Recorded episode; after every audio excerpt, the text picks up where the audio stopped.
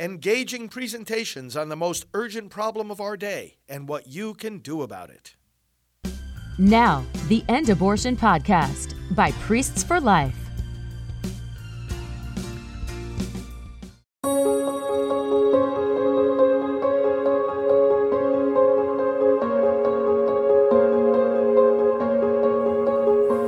Good morning, friends. Welcome to our scripture prayer and reflection. Uh, you may recognize this set as one of the sets where we do our short spots, Pro Life Minute. I taped some new ones of those yesterday. You'll start to see them getting deployed on social media, these minute pro life reflections, and uh, uh, and I hope that they benefit you uh, as we enjoy doing them.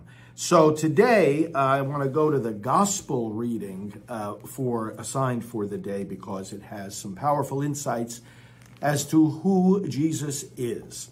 Meanwhile, let's begin turning to Jesus, turning to the Father, asking uh, the forgiveness of our sins. In the name of the Father, and of the Son, and of the Holy Spirit, amen.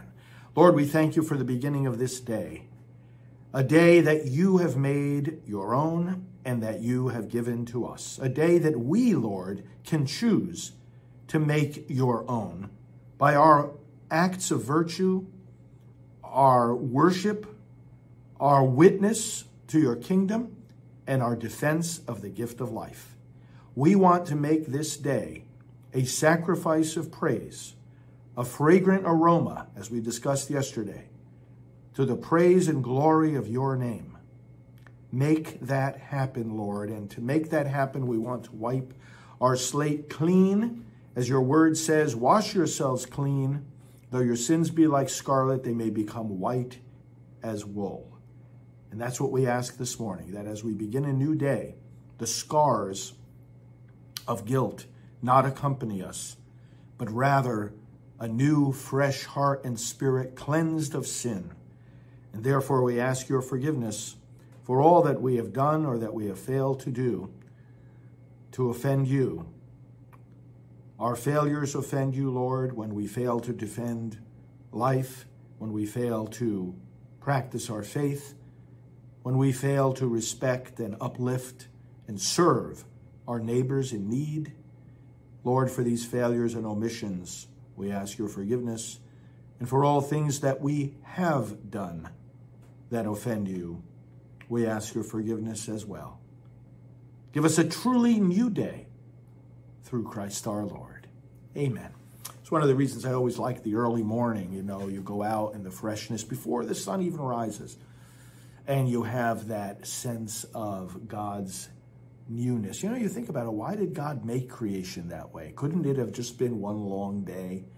But no, that's not, that doesn't fit with human nature because I mean, he's made all of nature go into these cycles. The animals sleep, uh, we sleep, the sun and the sun kind of sleeps, you know, as as it goes out of sight.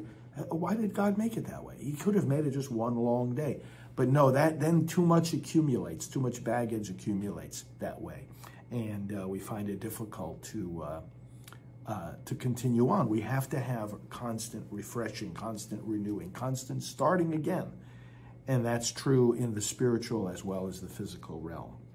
All right, let's read the gospel passage of today, which comes to us from the Gospel of Mark in chapter 8. Jesus and his disciples set out for the villages of Caesarea Philippi. Along the way, he asked his disciples, Who do people say that I am? They said in reply, John the Baptist. Others, Elijah. Still others, one of the prophets. And he asked them, But who do you say that I am? Peter said to him in reply, You are the Christ. Then he warned them not to tell anyone about him. He began to teach them that the Son of Man must suffer greatly and be rejected by the elders, the chief priests, and the scribes, and be killed, and rise after three days. He spoke this openly. Then Peter took him aside and began to rebuke him. At this, he turned around and, looking at his disciples, rebuked Peter and said, Get behind me, Satan. You are thinking not as God does, but as human beings do. Well, brothers and sisters, that's the gospel reading for today. How would you have liked to hear? And I wonder what they were because the gospel doesn't record the words that Peter said to Jesus and this encounter. Boy, I would like to know those words because I suspect that they would be very similar to what some people say today who are involved ostensibly in the, the work of spreading the gospel who may even be religious leaders, but who don't want anybody to reject them. They don't want anyone to get angry at them. They don't want anyone to crucify them. They don't want anybody to be divided. They don't want any disruption. They don't want any rocking of the boat. Isn't this the implication of this, this passage? I mean, we do hear in the, the other account of this incident Peter saying, God forbid that this should ever happen to you, that you should go to the cross. But I mean, this is the kind of thing we hear today all the time. I've quoted for you in past broadcasts letters that bishops have written to their priests saying they shouldn't say anything that would anger or divide the people. And that's part of what bishops have complained about about me. That, oh, but you know, you're undertaking too much of a too much a divisive uh, uh, rhetoric. Listen, Jesus said, the Son of Man must be rejected. This kind of pastoral planning that says, let's find how to, let's find, figure out how to get everybody to like us is t- severely misguided. It's not even Christian. The Christian approach is knowing that by proclaiming the truth, you're going to get your head chopped off. You're going to get thrown into a cistern like Jeremiah the prophet. You're going to get uh, driven into the desert like Elijah the prophet. You're going to get your head chopped off like John the Baptist, the greatest of the prophets. And lo and behold, people compare Jesus to these figures. Who do people say that I am? Oh, John the Baptist. Let's start with him the last and greatest of all the prophets, the cousin of Jesus, and the one who introduced to the world the Lamb of God who takes away our sins. Earlier in the same gospel from which this passage is taken, we read in chapter 3 about John the Baptist's preaching. And uh, let me uh, go to where that is. Oh, I'm sorry, I'm talking about Luke's gospel. Hold on a second. Luke chapter 3 when John begins preaching, it's eh, not exactly uh, language that you would call uh, conciliatory. Verse 7 He said to the multitudes that came out to be baptized by him, You brood of vipers! That's quite a way to start a sermon, right? You brood of vipers, who warned you to flee from the wrath to come? Bear fruits that befit repentance. And do not begin to say to yourselves, We have Abraham as our father. For I tell you, God is able to raise from these stones children for, for, of Abraham. Even now, the axe is laid to the root of the trees. Every tree, therefore, that does not bear good fruit is cut down and thrown into the fire. There's the preaching of John the Baptist.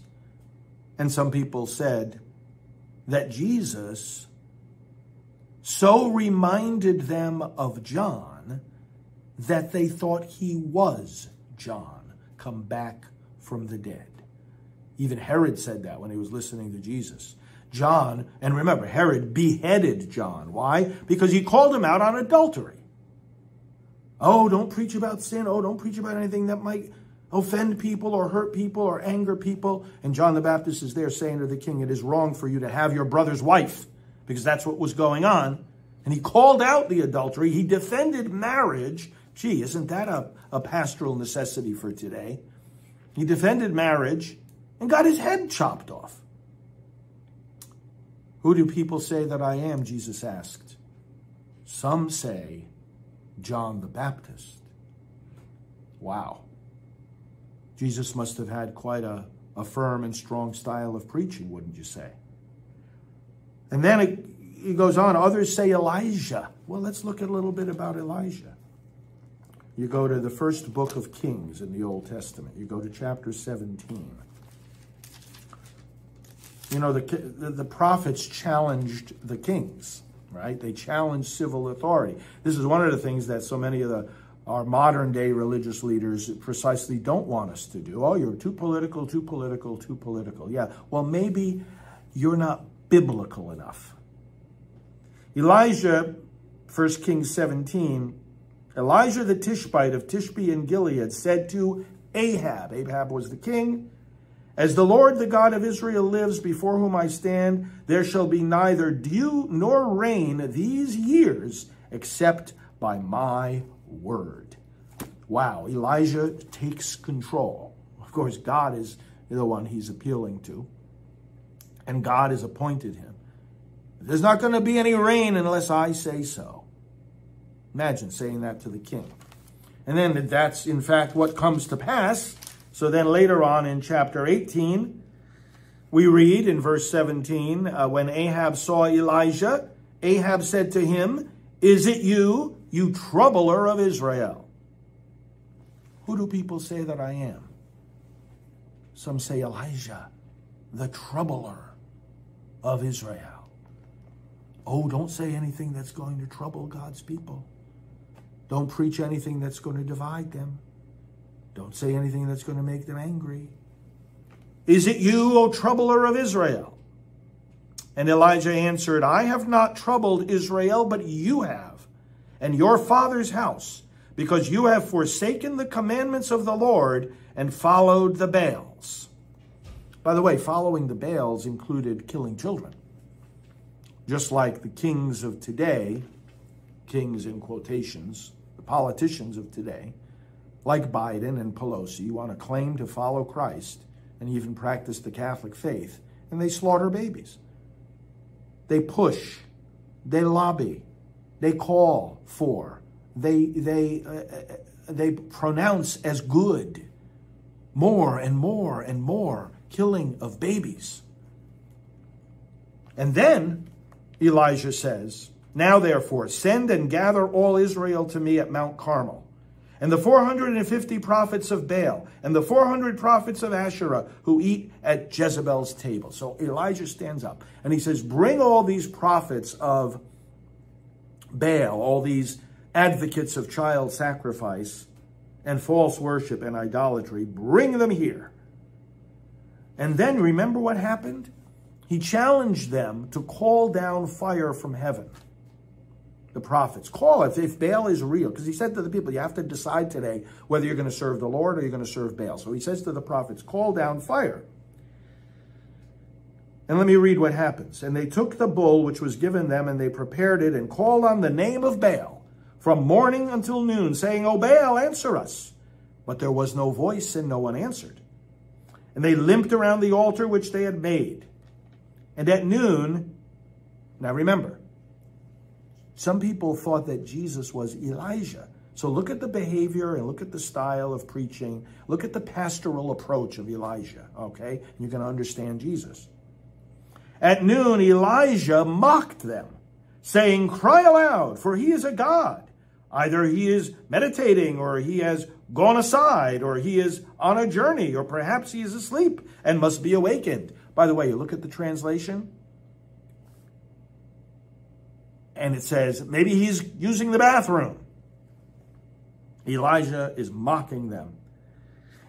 And the, the, the, passage goes on, and they cried aloud and cut themselves after their custom with swords and lances until the blood gushed out upon them. And as midday passed, they raved on about the till about the time of the offering of the oblation. But there was no voice, no one answered, and no one was listening. All right, so then Elijah calls on the true God. By the way, Elijah's name means my God is Yahweh. He calls on Yahweh, and the true God sends down fire upon the altar. So now the people said, oh, the Lord is God, the Lord is God. They knew at that point whom they had to follow. But what did Elijah, and you know, when, when this passage is read in church, the last part of the passage that I'm about to read now is always excluded but it's just as much the Word of God and it's just as much the character of Elijah. Let me go to it. It says, When all the people saw it, the fire come down, they fell on their faces and they said, The Lord, He is God. The Lord, He is God. And Elijah said to them, Seize the prophets of Baal, let not one of them escape. And they seized them. And Elijah brought them down to the brook Kishon and killed them.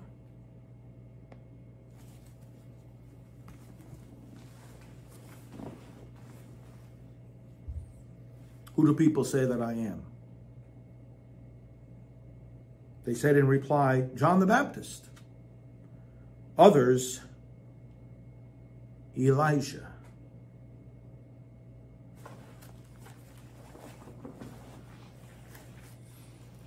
You think Jesus was passing out flowers and marshmallows when he ministered in his public preaching? Lord, let us turn to you. Lord, awaken us to the truth about who Jesus is, about the strength and the clarity, the courage, the tenacity, the determination with which we must bear witness to your kingdom.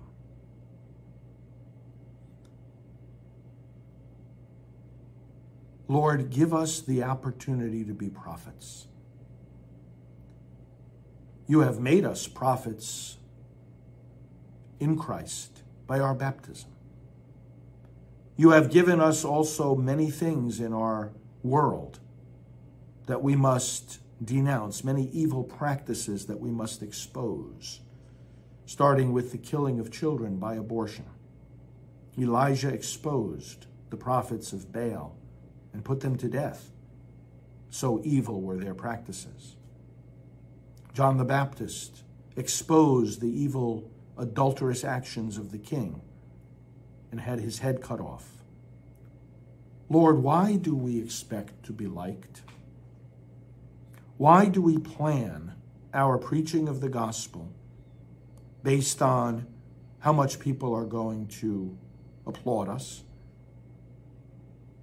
Why do we say to one another that we should not get your people angry? Why is it, Lord God, that we think division is a bad thing? The division between the light and the darkness, between those who believe and those who don't believe. Your word says that we are to proclaim the gospel to every creature, that those who believe and are baptized will be saved, and that those who do not believe will be condemned. Why, Lord, are we afraid of that division? Why do we somehow think that we are called to bring together just one big feel good gathering? Lord God, your church has never been about that. Your kingdom has never been about that. Your commission to the prophets has never been about that. The mission of Jesus Christ and the gospel have never been about that. It's about bringing people salvation. It's about opening to people the path to eternal life, which is a straight and narrow path, and few there are who find it. But wide and easy is the path that leads to destruction, and many are they who take it.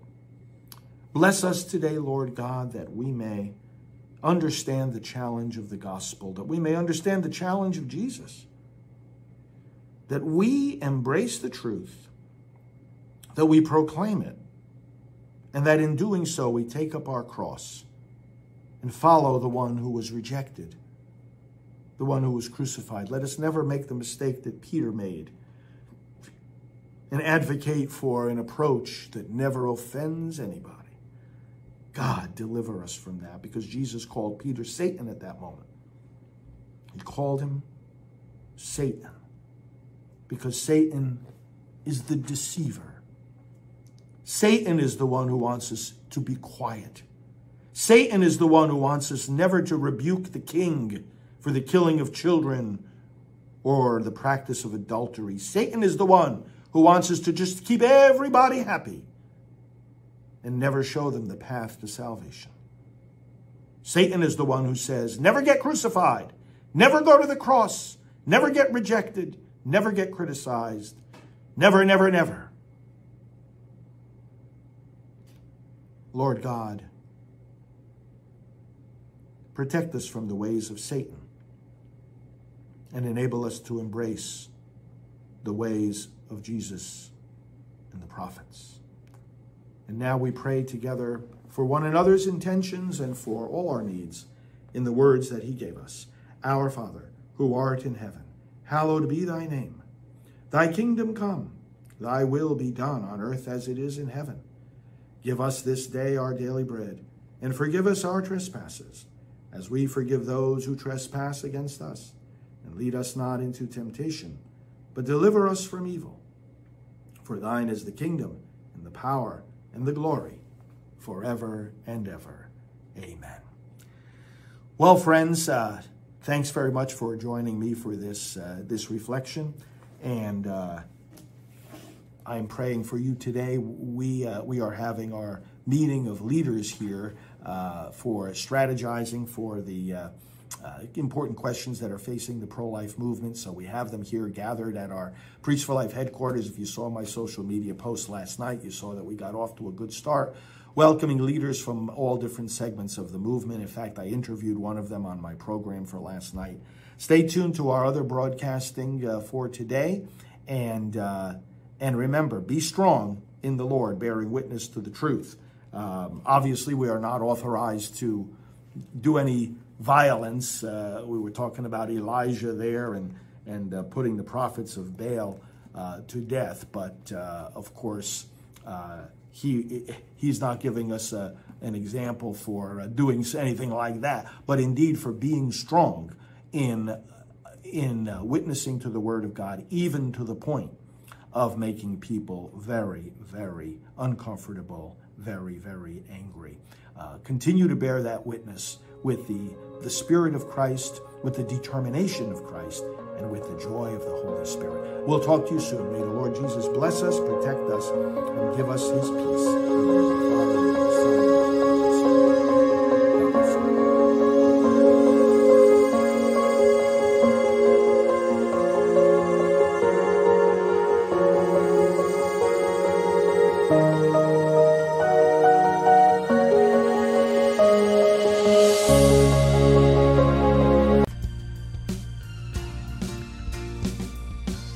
This has been the End Abortion Podcast. To learn more, to help end abortion, and to connect with us on social media, visit endabortion.net.